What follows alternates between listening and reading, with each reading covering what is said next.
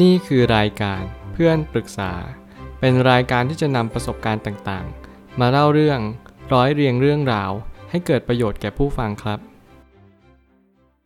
สวัสดีครับผมแอนวินเพจเพื่อนปรึกษาครับ วันนี้ผมอยากจะมาชวนคุยเรื่อง จงเริ่มต้นสร้างขอบเขตของความพึงพอใจในตนเอง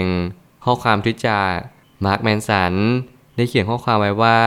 ถ้าเรากลัวที่จะสร้างขอบเขต เวลาที่มีคนไม่พอใจเรา นั่นคือการพิสูจน์ว่า เราควรจะเป็นอย่างยิ่งที่จะต้องสร้างมัน เมื่อเราอยู่ในสังคมแน่นอนว่าสังคมหมู่มาก ก็มักจะมีความคิดเห็น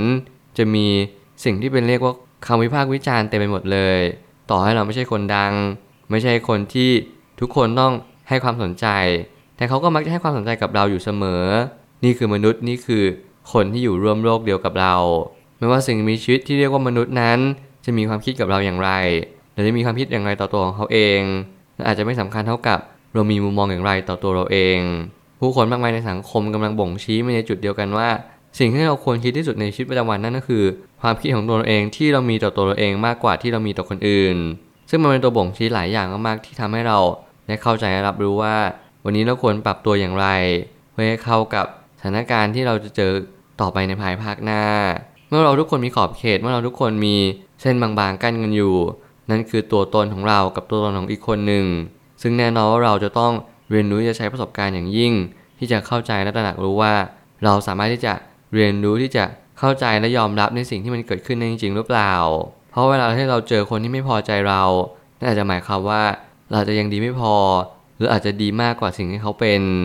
ผมไม่ตั้งคำถามขึ้นมาว่า มันเป็นเรื่องที่ปกติที่จะมีคนไม่พอใจเรา ซึ่งเราไม่สามารถทำอะไรได้เลย แล้วชีวิตประจำวันกำลังบ่งชี้ในจุดเดียวกันว่า เรานั้นเป็นคนอย่างไร ผมเชื่อว่าการพูดตรงๆเป็นสิ่งที่ดี แต่แน่นอนการพูดตรงๆ กับคนที่ไม่สนิทสนมหรือว่าไม่รู้จักมักจีกันมานาน อาจทำให้การสื่อสารนั้นผิดพลาดกันไป สิ่งหนึ่งที่เราต้องเรียนรู้ในชีวิตประจำวันนั่นก็คือ เราควรจะพูดอย่างไร ในสถานการณ์แบบไหน ซึ่งในสถานการณ์นั้นไม่เหมือนกันเลย บางสถานการณ์นั้นบ่งชี้ไม่ในจุดเดียวกันว่า เราต้องเอาใจเขามาใส่ใจเรามากขึ้น บางคนอาจจะเจอเหตุการณ์ที่ ไม่สามารถที่จะรับไหวได้อีกแล้ว เราจะต้องเข้าไปปลอบ เข้าไปประลมจิตใจเขานิดนึงแต่ถ้าเกิดสมมติเหตุการณ์เหตุการณ์หนึ่งที่เราจะต้องเตือนเขาอย่างใจจริง เราก็ต้องเตือนเขาอย่างสิ่งที่เขาเป็นจริง ๆ ไม่ว่าอะไรเกิดขึ้นเราต้องเรียนรู้ในชีวิตประจำวันว่า แต่ละคนนั้นไม่เหมือนกันบางคนมีภูมิคุ้มกันบางคนไม่มีภูมิคุ้มกัน สิ่งนี้เราเรียนรู้ก่อนให้เราจะพูดกับใครอีกคนหนึ่งถ้าเกิดสมมติเราเจอคนที่เขาพูดไม่ดีกับเรา เราแค่ยอมรับในสิ่งที่เขาพูดมา และพิจารณาต่อไปว่า มันสามารถจะนำมาปรับใช้กับชีวิตของเราได้จริงหรือเปล่า การสร้างขอบเขตคือการสร้างสิ่งที่เรียกว่า จุดยืนในชีวิต ว่าอย่างน้อยเราจะไม่สูญเสียความเป็นตัวเอง เมื่อการสูญเสียความเป็นตัวเองนั้น ส่งผลให้ชีวิตของเราไม่สามารถหาจุดยืนได้เจอ การที่เราไม่มีจุดยืนในชีวิตนั่นหมายความว่าเราไม่รู้จะไปทางไหนต่อไปด้วยซ้ำและการให้เราไม่รู้ว่าเราจะไปทางไหน นั้นส่งผลเสียที่ร้ายแรงมากๆต่อชีวิตของเรา นั่นหมายความว่าเราจะไม่สามารถ ยืนหยัดต่อสู้ต่ออุปสรรคได้เลย จุดมุ่งหมายในชีวิตสิ่งที่บุตรหมาย มันก็จะถูกลดทอนหรือว่าเคลื่อนย้ายกันไป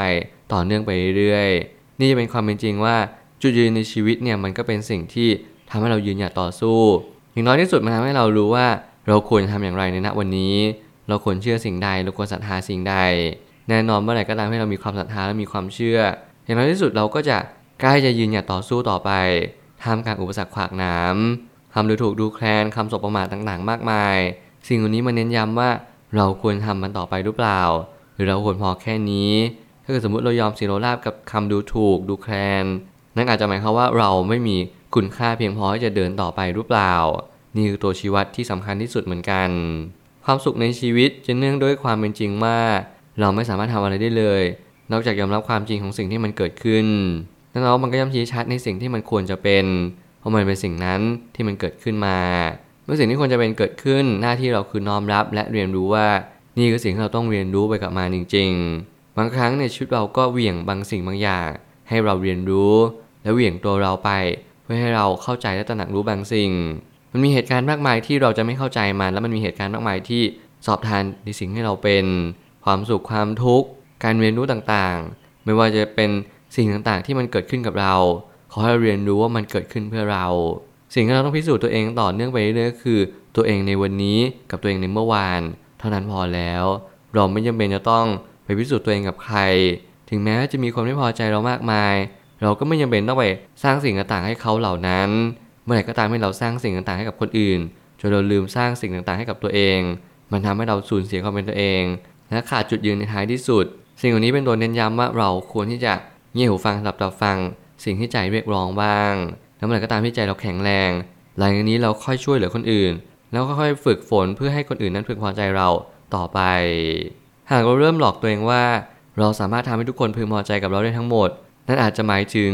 เราไม่เข้าใจความเป็นจริง หากเราไม่เข้าใจความเป็นจริงแล้ว เราก็จะไม่สามารถที่จะเรียนรู้ว่าเราไม่สามารถทำอะไรได้เลยนอกจาก เราต้องยอมรับก่อน และเราต้องเข้าใจว่าความจริง มันก็คือสิ่งที่ เรานั้นเรียนรู้จากสิ่งที่มันเกิดขึ้น แน่นอนว่าทุกคนมีความคิดของตัวเอง ทุกคนมีความเป็นปัจเจกทุกคนมีความคิดว่า ฉันจะต้องเจอคนนั้นคนนี้ ฉันจะต้องมีสิ่งนั้นสิ่งนี้ตลอดเวลา แน่นอนทุกคนไม่สามารถสร้างความพึงพอใจให้กับทุกๆ คนได้เลย แต่เราแค่ทำหน้าที่ของเราเองก็พอ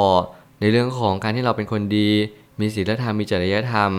ขอให้เรามีจุดยืนในชีวิตว่า เราควรทำอะไรณวันนี้ให้มากที่สุดและดีที่สุด สิ่งนี้ก็จะเป็นสิ่งที่ก่อเกิดประโยชน์ตามมาและถึงแม้ว่าเราจะไม่เข้าใจความเป็นจริง ในวันนี้วันหนึ่งคุณก็ต้องเข้าใจมากขึ้นตามว่ามันเป็นเรื่องธรรมชาติ ที่จะมีคนรู้สึกแบบไหน หรือแบบใดกับเราไม่ว่าทั้งแง่ดีแง่ร้ายเป็นเรื่องปกติจริง ๆ วันนี้เราแค่ยอมรับสิ่งที่มันเกิดขึ้น เรียนรู้ว่าเราทำอะไรได้มากขึ้นเท่านั้นพอ แล้วหลังจากนั้นมันก็จะมีคนที่เขาพยายามจะเข้าใจเรา พยายามที่อยากจะมาเป็นเพื่อน มาเป็นคนรักเรามากยิ่งขึ้นตาม สุดท้ายนี้ ทั้งนี้ความอ่อนแอมันคือผลของสิ่งที่เราสร้างขึ้นมาเอง และความแข็งแกร่งก็เช่นเดียวกัน มันอยู่ที่เราเลือกว่าจะพยายามเปลี่ยนหรือยอมรับความเป็นจริง เมื่อเราเข้าใจสิ่งที่มันเกิดขึ้นจริง ๆ เราก็จะรับรู้ว่าความอ่อนแอมันก็เป็นตัวธรรมดาที่ทำให้เราตระหนักรู้ถึงความเป็นจริงตรงนี้ เราไม่สามารถที่จะเรียนรู้สิ่งใดได้เลย นอกจากความจริงตรงหน้าเรา วันนี้เป็นจุดจุดหนึ่งที่ทำให้เราได้เรียนรู้ตระหนักรู้ตกผลึก ว่าความแข็งแกร่งความอ่อนแอ เป็นส่วนหนึ่งของธรรมชาติเหมือนกัน ทุกวันนี้เราเข้าใจความเป็นจริงในแง่มุมที่มันไม่ใช่เป็นธรรมชาติ แต่เมื่อไหร่ก็ตามให้เราได้ยินได้ฟังมากขึ้นเราจะหนักรู้ว่ามันก็คือส่วนหนึ่งของธรรมชาติ เหมือนกับเรื่องเรื่องอื่น ไม่ว่าอะไรจะเกิดขึ้นกับเราล้วนมีเหตุผลบางสิ่งบางอย่างล้วนจะมีตัวบ่งชี้ว่าเราจะสามารถเข้าใจอะไรในชีวิตได้มากยิ่งขึ้น และแน่นอนว่าไม่ว่าอะไรจะเกิดขึ้น ขอให้เรียนรู้ตระหนักรู้ว่า วันนี้จะเป็นวันที่ดีที่สุดที่ทำให้เราเข้าใจความจริง และเข้าใจว่าเมื่อไหร่ก็ตามที่เรามีความสุขมากขึ้น ชีวิตเราก็จะหมุนเวียนไปยังจุดที่ดี และมีความสุขขึ้นตาม วันนี้อาจจะไม่ใช่วันที่ดีที่สุด แต่อย่างน้อยเป็นวันที่เรียนรู้และสอนเรามากที่สุด ขอให้เราใช้ชีวิตแบบนี้เข้าใจแบบนี้ วันหนึ่งคุณจะมีความสุขมากยิ่งขึ้นตามอัตภาพที่คุณมี ผมเชื่อทุกปัญหาย่อมมีทางออกเสมอ ขอบคุณครับ รวมถึงคุณสามารถแชร์ประสบการณ์ ผ่านทาง Facebook Twitter และ YouTube และอย่าลืมติด Hashtag เพื่อนปรึกษาหรือ f r ร e n d t a l k ด้วยนะครับ